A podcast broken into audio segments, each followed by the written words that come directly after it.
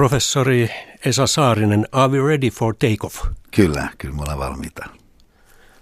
Okei, hyvä. Tämä oli mukava kuulla. Tämä on yksi sinun luentosarjasi esimerkkejä. Joo, mähän tykkään rakentaa luentoja siten, että, että siinä tulee semmoista, mä toivon elävyyttä ja myöskin tiettyä konkretiaa siihen tarkasteluun, myöskin tiettyä energiaa, että se tilanne kulkee, että sisällöt usein jää liian abstrakteiksi ja sitä kautta ei kosketa ihmisiä, mutta mä haluan, että tilanteet, mitä mä luennoilla synnytän, on semmoisia, mitkä antaa ihmisille mahdollisuuden niin, eh, avata omia ajatuksiaan semmoisella tavalla, joka, eh, joka on elävä ja joka, joka, joka inspiroi, joka vie eteenpäin. Niin, tähänkin liittyy oma tarinansa, kun pääsit lentokoneen ohjaamoon katsomaan lentokoneen nousua eli take-offia. Mutta kuunnellaanpa pieni pätkä viimeisimmästä filosofia- ja systeemiajattelu luentosarjasta Pink Toxido. Siinä sanoit muun muassa näin. Vuosi sitten, kun mä olin ambulanssista sulkupuolella, ja sitten, sitten tota, muuten kaksi ambulanssia, joka oli oikeastaan aika tyydyttävää. Ja, ja, ja, ja, ja, tota, ja sitten sit kun se lähti, se ambulanssi, missä mä olin, niin, niin, niin tuota, tuli tämmöinen ajatus mieleen, että, että kuinka on mahdollista, että, että mä on nähnyt, että on niin paljon hyviä ihmisiä olemassa. Että huomakka, että tällainen ajatus, mikä mulle tuli, niin tietysti ei tarkoittanut, että mä olisin jotenkin ajatellut, että ihmiset pääsääntöisesti on jotenkin pahoja tai jollakin tavalla ää, jollakin tavalla vääränlaisia mun kannalta, vaan että, että mä vaan en ollut fokustanut niin, ää, siitä käsin, kun mä katsoin asiaa, niin riittävästi siihen tosiasiaan, että valtaosa ihmisistä on hyviä ihmisiä, jotka haluaa hyvää ympäristölleen. Siis aivan ylivoimainen enemmistö ihmisistä. Et monta kertaa mä sitä ajattelin edelleen siinä ambulanssissa, että, että ihan selvästi mun mieli monta kertaa on jäänyt kiinni kaikenlaisiin pintapuutteisiin. Huomakaa ihan mikä on mahdollista ihmiselle, että näin tapahtuu, että kun siis ajattelu joka tapauksessa koko ajan työskentelee. No niin, näin. Ja vuosi sitten todellakin Esa Saarinen sinulle sattui ehkä, voi sanoa varmaan dramaattisin kokemus elämässäsi. Joudut yllättävän hyökkäyksen kohteeksi. Miten olet toipunut? Kuinka voit?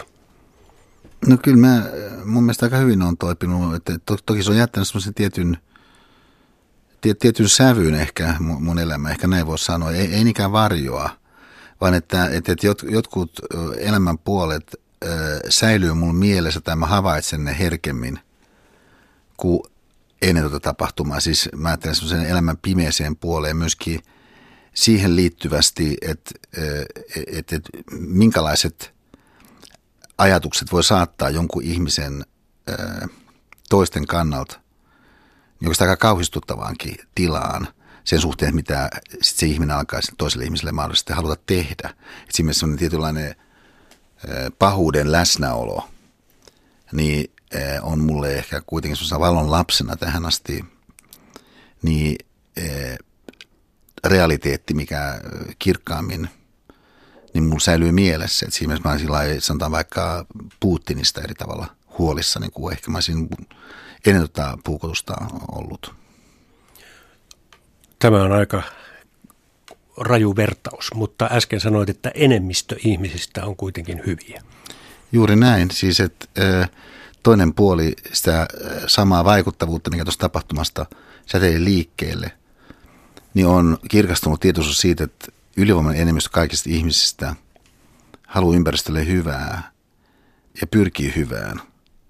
Mutta silti jos mä ajattelen sitä mun subjektiivista kokemusta maailmasta, niin siinä ehkä se, minkä mä itse havaitsen suurimpana erona – on se, että mä tavallaan tietoisempi elämän tummista sävyistä kuin ennen tuota puukotusta. Mä olin tietoinen elämän tummissävyys, mutta se silti muuta sitä taas toisella puolella sitä yleisnäkymää, joka yleisnäkymä on. Niin, sinua pidetään kuitenkin tämmöisen myönteisyyden ja innostuksen professorina.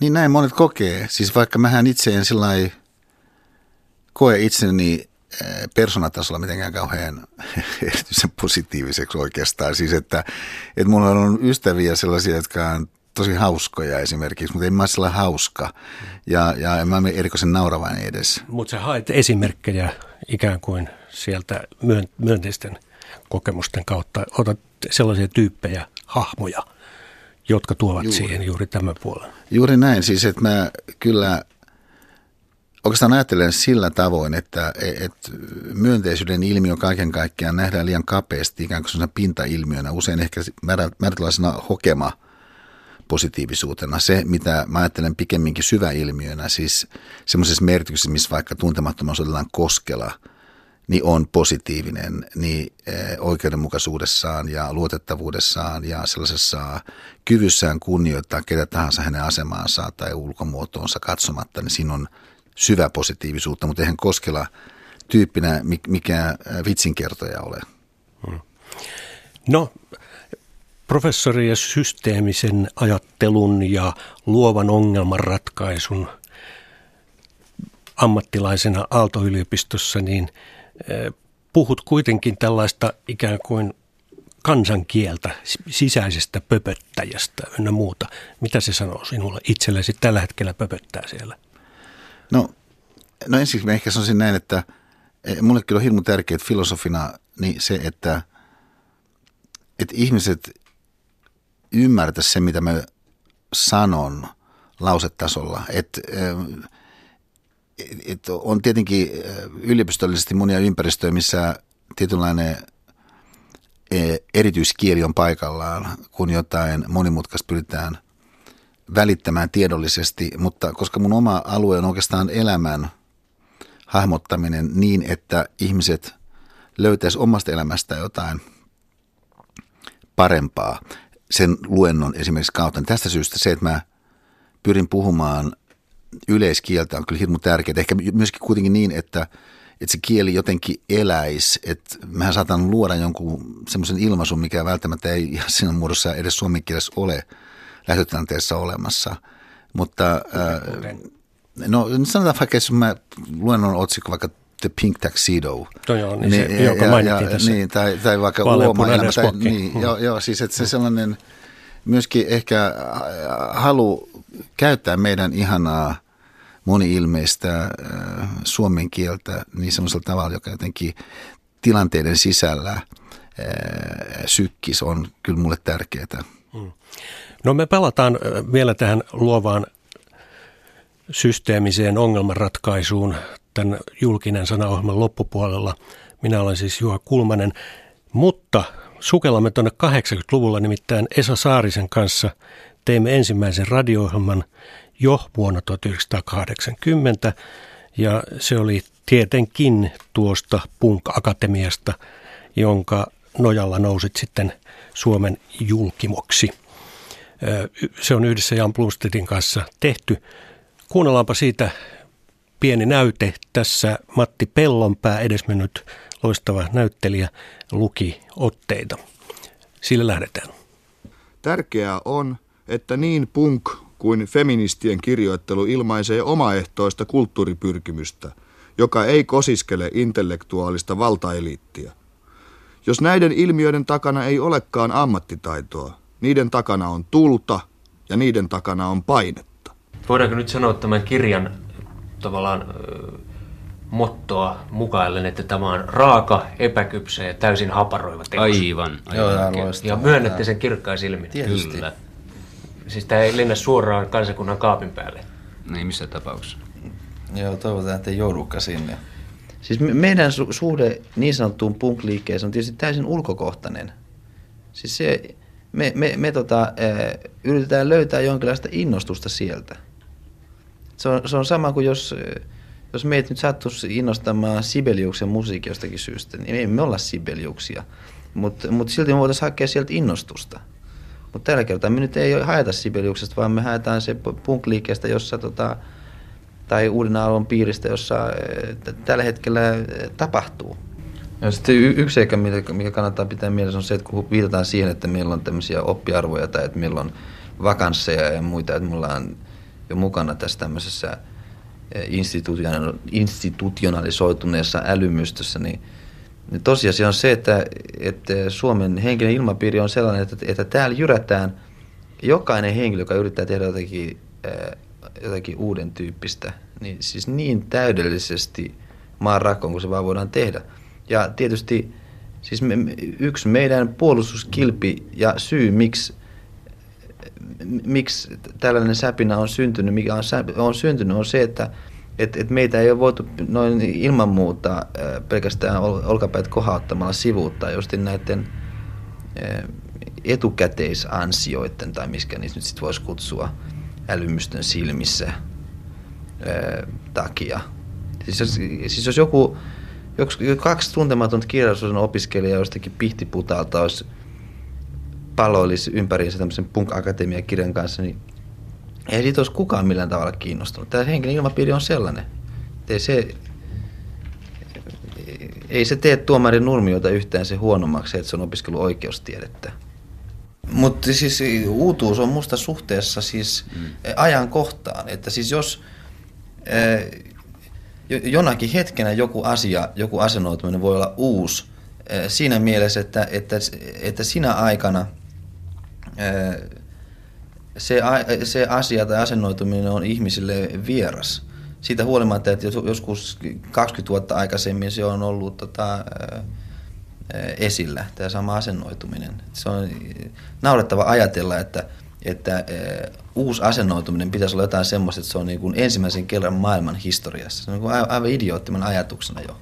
No te olette molemmat puhuneet Jean-Paul Sartresta. Tämä kaveri oli 60-lukulaisten suuri idoli myöskin. Ja kuitenkin tässä kirjassa hyökätään hemmetin voimakkaasti tätä sukupolvea vastaan, joka kuitenkin Suomenkin kulttuurielämässä on saanut yhtä ja toista aikaan. Tuulettanut rajusti. Ja minkä ihmeen takia te hyökkäätte niiden kimppuun? Eikö se ole hito helppo ratkaisu hyökätä niiden kimppuun, eikä hyökätä joidenkin muiden yhteiskunnallisten paljon vaarallisimpien tahojen piiriin. Siinä, siinä hyökätään 60-lukulaisten kimppuun niin kuin ne on tänään. Ei niin kuin ne oli silloin 60-luvulla. Siis jos, jos niille Sartre oli joskus eh, jotakin, niin meidän ainoa kritiikki on se, että, että tota, niiden eh, toiminta tänään osoittaa, että Sartre ei tänään ole niille mitään.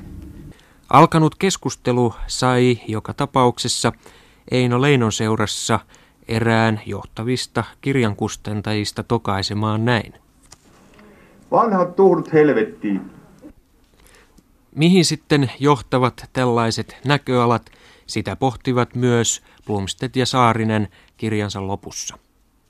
Mitä tämä oikeastaan oli? Oire vai taudin määritys? Pään avaus vai varsinainen punk-kirjallinen rynnäkkö? Oliko se silkkaa pinnallisuutta? Mieti sitä. Pää parallasi. No niin, nyt palaamme taas tähän vuoteen 2015. Esa Saarinen, miltä tuo vuosi 1980 ja Punk-akatemian maailma, toi oli tiivistetty. Joo, mutta aika Sitten hyvä tuo... tiivistys kyllä. Mä olen oikeastaan hämmästynyt, että et, et mä pystyin puhumaan noinkin ymmärrettäviä lauseita, että mun muistikuva siitä, millainen mun ulosanti oli, oli oikeastaan paljon sameampi. Että kyllä musta olisi ollut ihan hyviä pointteja. Siis ylipäätään semmoinen energia, sellainen tietty halu mennä eteenpäin, niin välitty tuosta otteesta, joka musta olikin siinä Punk Akatemiassa yksi keskeisiä ideoita. Tietty semmoinen mahdollisuuden, vapauden, innoittavuuden, yhdessä tekemisen – niin, niin, henki. No nyt voi sanoa, että jonkunlainen kaari, 35 vuotta on kulunut. Nyt Punk on taas siinä mielessä ajankohtainen, että yhtyön nimeltä Pertti Kurikan nimipäivät on nostanut Punkin taas esille ihan jotenkin uudella tasolla. Kyllä, nimenomaan uudella tasolla ja kiehtovasti, todella mun mielestä inspiroivasti myös siinä suhteessa, että se tuo sitä sellaista ihmisyyteen liittyvää laajakaistaisuutta – niin, niin, niin kaunilla ja puhuttelevalla, koskettavalla tavalla niin, niin, meidän eteen ja, ja myöskin maailman silmien eteen. Musta se on hieno juttu toi. Niin teidän mottohan silloin oli raan puolesta ylikypsää vastaan. Kyllä. No, mutta se 80-luku sitten meni eteenpäin niin, että teit äh, muun muassa Kiima-lehteä. Ehkä nyt voin yhdessä Anja Kaurasen kanssa. Nyt voin ehkä tässä paljastaa, rikos on jo vanhentunut, että silloin Yleisradion toimittajana kirjoitin myös tuohon lehteen nimimerkillä Eeto Sarkko. Tuota, mutta sitten teit eh, jossain vaiheessa useita julkaisuja, ihan perusfilosofiaakin, Joo. mutta myös Emma kanssa. Mutta sitten se 80-luvun puolivälin tuo poikarrakkauslevy, niin se tuli yhtäkkiä vähän niin kuin puskista. Mitä tämä nyt on? No siis siinä oli, se oli vuonna 1984, että, että se on aika huomattavaa, jos ajatellaan, että, että missä vaikka Venäjällä tänä päivänä ollaan. Niin, niin. Meinasin juuri sanoa, että nythän oli myös Suomen eduskunnassa tämä kaari, jossa oli, niin. että hyväksyttiin tämä sukupuolineutraali avioliittolaki. Nyt ensin, se ei ole vielä lopullinen hyväksyntä, mutta kansalaisaloitteen seurauksena. Kyllä. Et siinä on kulunut yli 30 vuoden kaari myöskin. Kyllä, siis tuossa näkee tietysti semmoisia myös kulttuurillisia etenemisiä, että mitä niitä voi tapahtua. Että kuitenkin vuonna 1984, kun poikarakkaus-levy tuli, niin muistan sen elävästi, että kuinka, äh, ku, kuinka jotkut esimerkiksi mun, sanokaamme radiossa työssä olleet ystävät epäröit, uskaltaako ylipäänsä soittaa. Minä, soit, minä soitin sen kerran. Niin sä soitit, se oli hieno juttu kyllä. Mutta sehän oli tällainen – levy, mikä syntyy oikeastaan sen seurauksena, että mä olin tekemässä tällaista pitkäsoittalevyä äh, Ralph Önin kanssa ja sitten, joka, joka sävelsi niitä kappaleita. Ja mä tein niitä sanoja ja sitten esitin niissä. Mutta sitten kun mä olin rakastunut Pipsaan, niin Pipsalla oli paljon gay-ystäviä ja sitten hän puhuu, Pipsa joka muutenkin uskoo siis sellaiseen ajatukseen elämästä, että, että, että ihmisten tulee saada – kasvaa niistä kauneuksista käsin, mikä on heille tunnusomaisia, että ihmisten tulee saada rakastaa sitä ihmistä, jota hän rakastaa semmoisella tavalla, kun heille on oikein. Ni, niin Pipsa itse asiassa alkoi puhua tästä, että sun pitäisi tehdä tällainen ää, levy, missä, ää, missä ää, saman ää, sukupuolen ihmiset jotenkin tulisi kauniisti – esiin ja näin syntyi idea, koska se sana poikarakkaus taas jotenkin oli musta inspiroiva. Mä olin sen antiikin Kreikan yhteydessä eräästä lähteestä niin, niin äh, huomannut, et, ja sitten lähti sitten elämään omaa, omaa niin kuin elämäänsä. Mä oon kyllä siitä kappaleesta edelleenkin aika ylpeä kyllä. Muistaakseni jossakin noista kahdeksasta luennosta kerroit, että se tuottaa teostopalkkioita edelleen jo, jo, jo, jonkun verran. joo, joo, siis se tulovirta ei ole kauhean massiivinen, mutta, äh, mutta se on silti olemassa oleva ja jokuhan on tehnyt siitä myöskin sitten mä en tiedä yhtään kuka, mutta YouTubeen niin sellaisen videoversion leikellyt erilaisista tota, gay-kohtauksista, elokuvista. Aika, aika komea, tosi kauniin kokonaisuuden. No Esa Saarinen, sinun kirjallinen tuotantosi on melkoisen laaja. Ja ennen kuin nyt mennään nyt taitekohteelle 90-lukuun, niin kuunnellaan pätkä. Olit nimittäin, kun oli syntynyt sinullekin pieniä vauvoja kaksittain kerrallaan, niin mukana minun vetämässäni tuoreiden isien keskustelukerhossa ja tämä on vuodelta 1990. Esa Saarinen, tervetuloa sinullekin. Kiitos. Oletko ottanut kaksoispoikasi filosofisesti haltuusi? No mä sanoisin, että en ole. Ne kaksoispojat sen sijaan on ottanut filosofisesti mut haltuunsa, että se sellainen filosofinen diskurssi, mikä virittyy näistä pikkuukkeleista, niin siis sehän on tavattoman ällistyttävä ja, ja, ja avaa niin kuin uudenlaisia myöskin älyllisiä haasteita, kun yrittää niin kuin tajuta, mitä oikeastaan tässä tapahtuu. Miten olette kokenut sen, että vapaus meni silloin aikana, kun ensimmäinen kersa syntyi? No mä kyllä en kokenut, että siis vapaus meni. Siis mä koen sillä tavalla, että, e, että yksi vapauden kenttä muuttui toisenlaiseksi vapauden kentästä ja toisenlaiseksi vapauden horisontiksi. Siis elämässä on aina jotakin reunaehtoja tai e, jotain sellaista suhteessa, mihinkä itseilmaisu ja, ja asiat tapahtuu. Ja okei, jotkut asiat on, sanokaamme näin, monimutkaisempia – jos sulla on kaksoset, jos sulla on pienet kaksoset esimerkiksi, niin eh, New Yorkin lähteminen esimerkiksi niin on pikkusen ongelmallisempaa kuin jos sulla ei ole pieniä kaksosia. Mutta toisaalta siis minkä helvetin takia koko ajan pitää mennä New Yorkiin. Et se, eh, musta just siis pointti siinä, että saa lapsia varttuneemmällä iällä, jolloin on ehtinyt kokea jotakin asioita, niin on se, että ei ole niin riippuvainen siis tämmöisistä, tai ainakin näin mä koen, että ei ole niin riippuvainen siis semmoisista maailman valloittamisen tarpeesta, mistä ehkä niin kuin nuorempana tavattomasti pitää.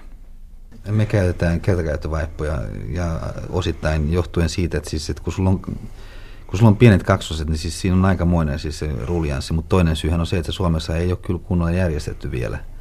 Vaikka nyt on lehtitietoja, että sitä yritetään järjestää, niin, niin siis näitä tämmöisten monikertaisesti, monikertaisesti käytettäviä vaippojen, siis niin kuin pesulla touhua. Miten Esa, sinä olet nyt pitämässä sapattivuotta, kun sait kirjan tehtyä, tämän muutostekijäkirjan, ja sitten jäät virkavapaalle. Tarkoittaako se sitä, että keskityt lastenhoitoon pelkästään? No kyllä, Huomaat, se, no, kyllä, se, no kyllä se lyhyellä tähtäyksellä tarkoittaa sitä, että me keskityn lastenhoitoon. Et tota, no yliopistolla ei ole opetusta nyt kesän aikana, että siinä suhteessa mä oon vapaa mies – ja sitten todella syksyllä niin mä oon, mä oon semmoisella varttuneen tieteenharjoittajan apurahalla, että siis mun ei tarvitse silloinkaan opettaa. Ja, ja Pipsahan on menossa duuniin tässä ensi kuun alussa, että siis silloin tämän, tämän tota, touhun semmoinen sanoisiko päävastuu siirtyy siis E. Saariselle ja saamme nähdä, miten hän siitä selviytyy tästä. Onko sulla mitään sitä vastaan? Että se joudut ottamaan sen koko vastaan? Ei, ei musta, se on, musta on aivan suuremmoista. Ja, ja tota, tosin siis sehän on aika myöskin pelottavaa, koska se, se haastekenttä, mikä noista vauvoista ja tuommoisista pienistä lapsista syntyy, niin se on, mä sanoisin, että se on kyllä niin kuin miehelle, ja mun, mä oon joutunut toteamaan, mä oon kyllä enemmän mies kuin mitä mä oon niin kuin aikaisemmin itselleni myöntänyt, niin se on, mä sanoisin miehelle tietyllä tavalla ongelmallinen kuitenkin. Siis sellainen omien hellyysenergioiden ja semmoisten huolenpito, vaistojen aktivoiminen, niin ei se ole siis aivan yksiviivainen homma. Et siis se on paljon helpompi olla, olla supertähti tuolla jossakin niin kuin maailman foorumeilla kuin huolehtia todella kunnolla sekunnista toiseen 24 tunnin ajan nyt esimerkiksi kaksosista. Pystyykö se samaan aikaan kotona kirjoittamaan ja tutkimaan ja sitten toisella silmällä katsomaan lapsia? Ei, sitä mä en pysty tekemään. Siis, se, et, et, siis e, minkään asteisen semmoisen, siis siinä on helvetin vaikea lukea Hesaria – mun mielestä.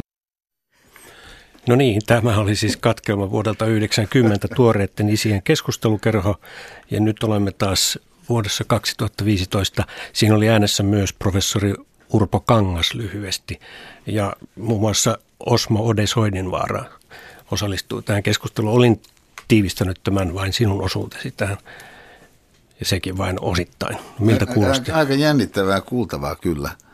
Että tietysti se tuo myöskin mieleen niitä siihen aikaan liittyviä tunnelmia. Nyt tarvitaan, en pelkästään meidän perheessä, vaan ylipäätänsä yhteiskunnassa siis se, että, että, tämä, että, että, että, että, että isät on sillä tavalla läsnä vastasyntyneiden lastensa todellisuudessa. Hän ei ollut silloin mitään hallitsevaa todellisuutta 90 ollenkaan. Ei, se, oli, se oli vähän kärkijoukkoa, olimme. Niin, kyllä. Uskaltaako kyllä. sanoa? Kyllä, näin uskaltaan sanoa. No sitten oikeastaan suuntauduit, kun lapset rupesivat siinä varttumaan ja koko 90-luku eteni, oli vaikeita lamavuosia, mutta tuohon bisnesmaailmaan, kyllä sen näin voi sanoa, mm-hmm. siirryit sitten jossain vaiheessa Helsingin yliopistosta myös tuonne teknillisen korkeakoulun puolelle. Se oli 2001 joo. Niin, sitten 90-luvun jälkeen. Joo. Mutta 90-luku oli sitä, kirjoitit Kurre Lindströmistä kirjan, joo. poppamies, joka vetti Suomen maajoukkueen maailmanmestaruuteen ja mikä veti sinne niin kuin tavallaan sparraamaan bisnesmaailmaa, sekä kun Suomi oli niin syvässä lamassa? No kyllä siinä oli, niin kuin oikeastaan kun mä ajattelen taaksepäin mun elämään, niin tietyt semmoiset yksilöt on vaikuttanut aika paljon mun elämän kaareen tiettyinä syöttöinä, mitä jostakin suunnasta on tullut. Sanokaa me nyt tässä kohdassa ensi on Miettisen suunnalta, joka Ensto-yhtiöiden perustajana – ja tässä vaiheessa hallituksen puheenjohtajana oli kiinnostunut löytämään tapoja, jolla johtamista ja sitä kautta työn kulttuuria niin hänen johtamissaan yrityksissä niin voitaisiin kehittää inhimillisempään suuntaan.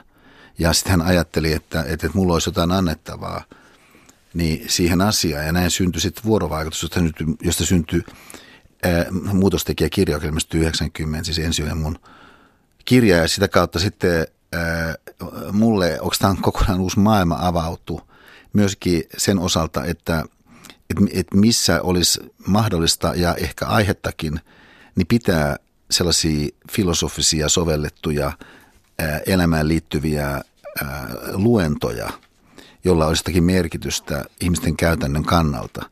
Ja et, et, oikeastaan se mun kiinnostus työelämään ja, ja käytännön johtamiseen, minkä ensio toi, oli se syy, mistä sitä avautui. Ni, niin se, mikä ulospäin näytät jossakin määrin, niin myöskin ärsyttävänä jotenkin mun kavereiden kannalta, niin mun tämmöisenä ää, kaupallisen maailman sukelluksena. Niin, se oli vähän niin kuin sopimatonta vai? Se oli sopimatonta silloin, joo. Koska silloin kuitenkin se semmoinen älyn kulttuuri piti aika tarkkaa etäisyyttä siihen, mitä se koki niin, niin, niin, niin tuollaiseksi liike-elämän ää, likaisuudeksi ja, ja jotenkin semmoiseksi niin kuin, ää, epäsyvällisyydeksi. No sitten koettiin se Nokian ihme 90-luvun puolivälistä lähtien viimeistä ja tuota, Matti Alahuhta Nokiassa oli merkittävä sinun ö, yhteistyökumppanisi ja sparrasitko nokialaisia peräti kymmenen vuoden ajan? Joo, kyllä se, se jatkuu. Nokia on nyt taas niin. uudelleen uutisissa. Niin kuin kyllä, joo. Se on siinä hienoa, että et, et, et, et, et Nokia verkkopuoli on pystynyt nousemaan e, uudestaan. E, siinä vaiheessa, kun mun jutut alkoi Nokian kanssa 90-luvun, olisiko ollut 94 sillä enemmän. Niin, ja sit, sit Kutsut tosiaan, sitä nyt Nokian ihmeeksi. No se, mun mielestä se on oikein nimitys niille kymmenelle vuodelle no suunnilleen, mit, mitä se oli. Mun mielestä se oli Nokian ihme jotakin sellaista, johon liittyy musta yleispäteviä niin, niin tärkeitä asioita sitä koskien, että miten musta suomalaisten tulee toimia. Nimittäin – yhteistoiminnassa toistensa kanssa rohkeasti toisiaan kannustaen ja, ja myöskin uskoa siihen semmoiseen tietyllä tavalla kulttuurisen taustaan, mikä meillä on aika erikoislaatuinen siinä suhteessa, että me ei kuitenkaan ei olla oltu tällainen mikään hierarkia yhteiskunta, säätyyhteiskunta semmoisessa mielessä, kun jotkut muut maat on ihan Ruotsista lähtien olleet ja oikeastaan edelleenkin on, että meidän, meidän taustat on aika samanlaiset kuitenkin. Ja sitä kautta myöskin meidän kyky ö, löytää toisemme sanattomasti – mä väittäisin, on se vahvaa luokkaa, se semmoinen eleettömyyteen liittyvä mestaruus. Ja sitä kautta myöskin kyky kunnioittaa toista ihmistä hänen asemansa katsomatta, niin, joka antaa taas erilaisissa vuorovaikutustilanteissa valtavia niin, niin, valtikortteja, on jotain semmoista, mitä mun mielestä me uudestaan tulisi niin, niin lähteä sieltä ammentamaan. Mutta se on se, mitä Nokian ihmeen vuosina mun mielestä tapahtuu, niin siellä Nokian sisällä, mitä mä omalta osaltani sitten yritin myöskin artikuloida esiin tai jäsentää siihen jotenkin hyödyllisesti niin, niin mukaan sytykkeitä tuoden. Hmm. No sinä käytät paljon tämmöisiä sanontoja kuin mikromuutos, ylärekisteri, sitten haluaisit, että ihmiset pystyisivät koskettaa toisissaan plusnapaa eikä sitä miinusnapaa. Jaa. Siis onko tämmöinen, tuntuu niin arkipäiväiseltä filosofialta, niin se kuitenkin yritysmaailmassakin puree. Ja kun katsoo noita YouTubeen ladattuja luentoja, niin niistä löytyy koko ajan joku kaari ja point, pointti, niin kuin kyllä sanot, vähän niin kuin pääministeri.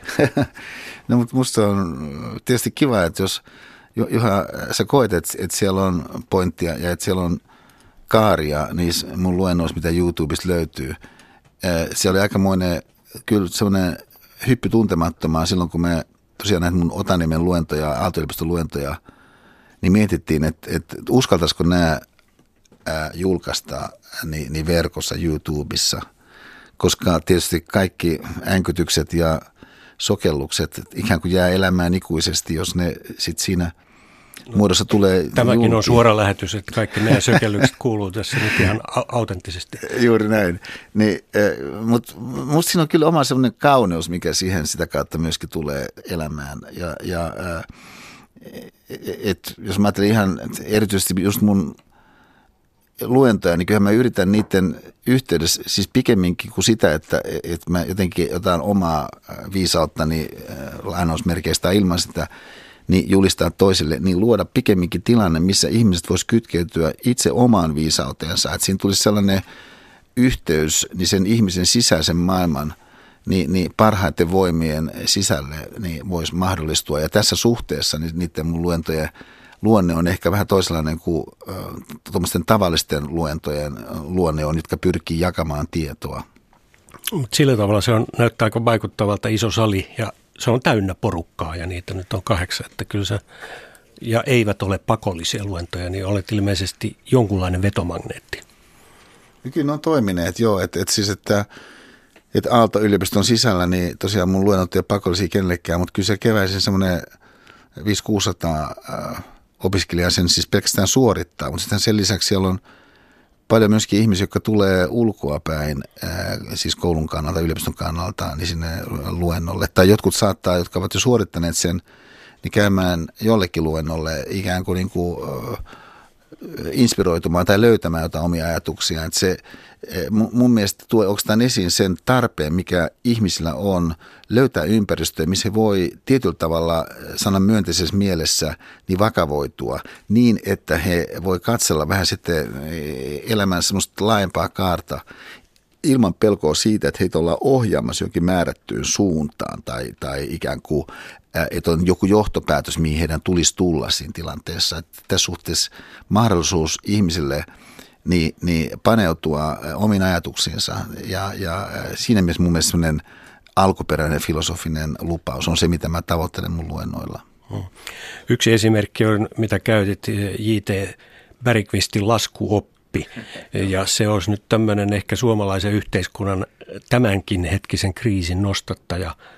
Eli kun ihmiset tuo yleensä vuorovaikutustilanteeseen, oliko se niin, että 0,8, kun ne voisi tuoda vähintään sen yhden ja jopa 1,2. Ja sitten kun nämä lasketaan yhteen, niin syntyy aika erilaisia lukemia ja huipputiimit toimii niin, että jokainen tuo sen oman parhaansa siihen. Niin siis sehän on ihan valtavaa, jos ihmisissä oleva Eikö Bergqvist ollut nokialainen? Kyllä, joo, joo, JDB oli nimenomaan nokialainen, että hän oli yksi näistä henkilöistä, kenen kanssa mulla oli ilo tehdä yhteistyötä vuosien ajan, niin, niin niin, niin, niin se JTB todella yhden mun luennon yhteydessä kiteytti tämmöisen idean siitä, että, tai oikeastaan niin tavan ajatella vuorovaikutuksen voimaa suhteessa siihen, että kun ihmisestä voi toteutua erilainen versio, että, että ikään kuin että se ihminen voi olla hän itse 0,8 versiona tai hän voi olla itse 1,2 versiona, mutta jos hän on hän itse 1.2-versiona toisten kanssa, joka on myöskin 1.2-versiota itsestään, kun asiat lähtee kertautumaan, niin se yhtäkkiä räjähtääkin läpi sen katon, mikä hetki sitten näytti ainoastaan mahdolliselta. No nyt tuntuu, että Suomen työelämä tarvitsisi tätä. Juuri näin. Mutta jos nyt ajatellaan sitten koko Suomen tilannetta, viittasit jo aika erikoisessa yhteydessä Vladimir Putiniin, että se toi sulle tämä sun oma traaginen kokemuksesi – tällaisen mieleyhtymän. Oot, puhu, niin, oot puhunut myös hapankorppulogiikasta. Ollaanko me nyt Suomi, Suomessa siinä tilanteessa, että me ollaan tämmöisessä hapankorppuvaiheessa? Me ei saada nyt sitä myönteistä näköalaa millään esille. No mun mielestä me ollaan hapankorppuvaiheessa äh, siis äh, siinä suhteessa, että et, et, että aina on paljon helpompi miettiä... Onko se median syytä?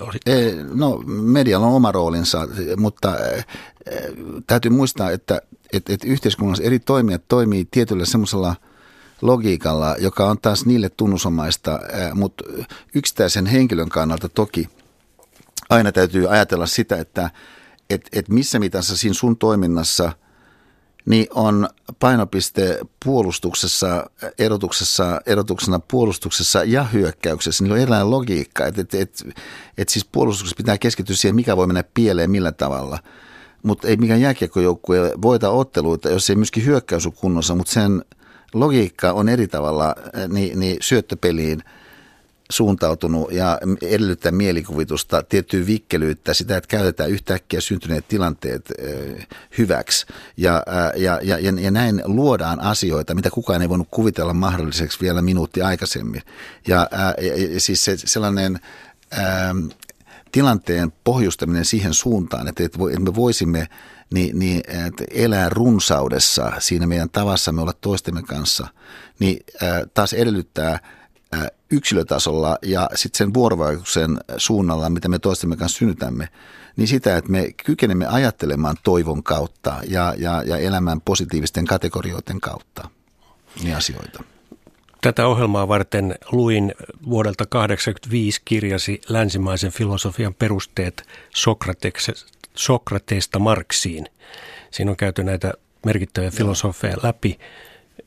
Kenet heistä nostaisit nyt juuri 2015, josta haluaisit nyt vähän no, sanoa ja miksi jotakin? No, no siis kyllä mun kannalta se Sokrateen hahmo on, on kaikkein tärkein. Siis siitä syystä, että, että että, että alkuperäinen idea äh, filosofiassa, mitä Sokrates ilmentää just tätä ideaa, on se, että, että, äh, että pyritään luomaan tilanne, missä ajatuksen kautta niin, niin ihminen voi luoda itselleen parempaa elämää. Että se on tavallaan tällainen, ja sitä kautta sille ympäristölleen parempaa elämää. Tällainen parempi ajattelu synnyttää parempaa elämää ajatus.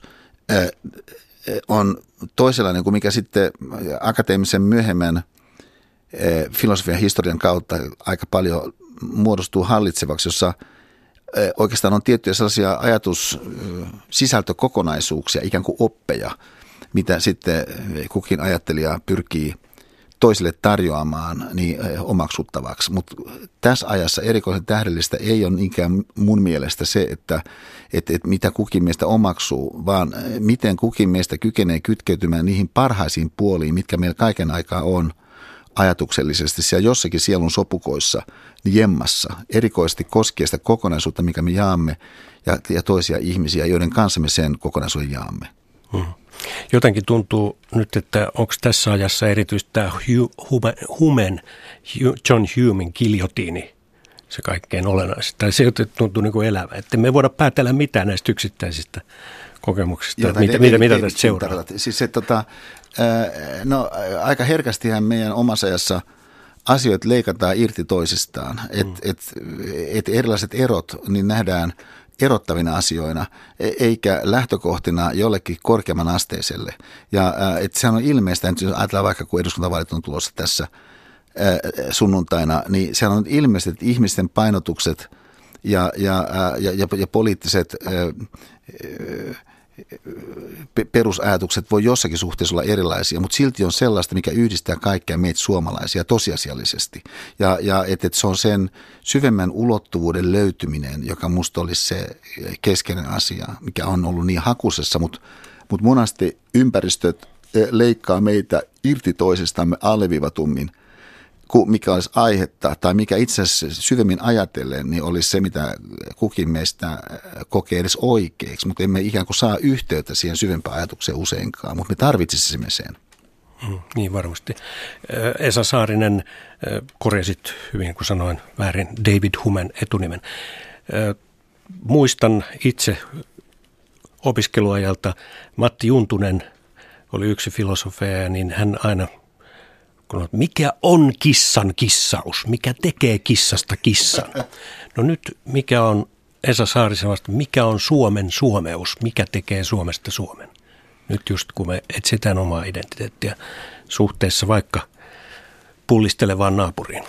No mun, mun mielestä Suomi on hieno maa, jossa ihmiset eivät koskaan suomalaiset ole kenenkään muun kustannuksella, niin, niin omaa parempaa elämäänsä rakentaneet, vaan ovat rakentaa sitä omalla työllään ja, ja välittämällä siitä kokonaisuudesta, minkä he toisessa kanssa on eh, jakaneet. Niin tietysti sellaisessa tasavertaisuuden hengessä, jota sitten eh, ankarat sääolosuhteet osaltaan pakottaa niin eh, vastuuta kantavaksi.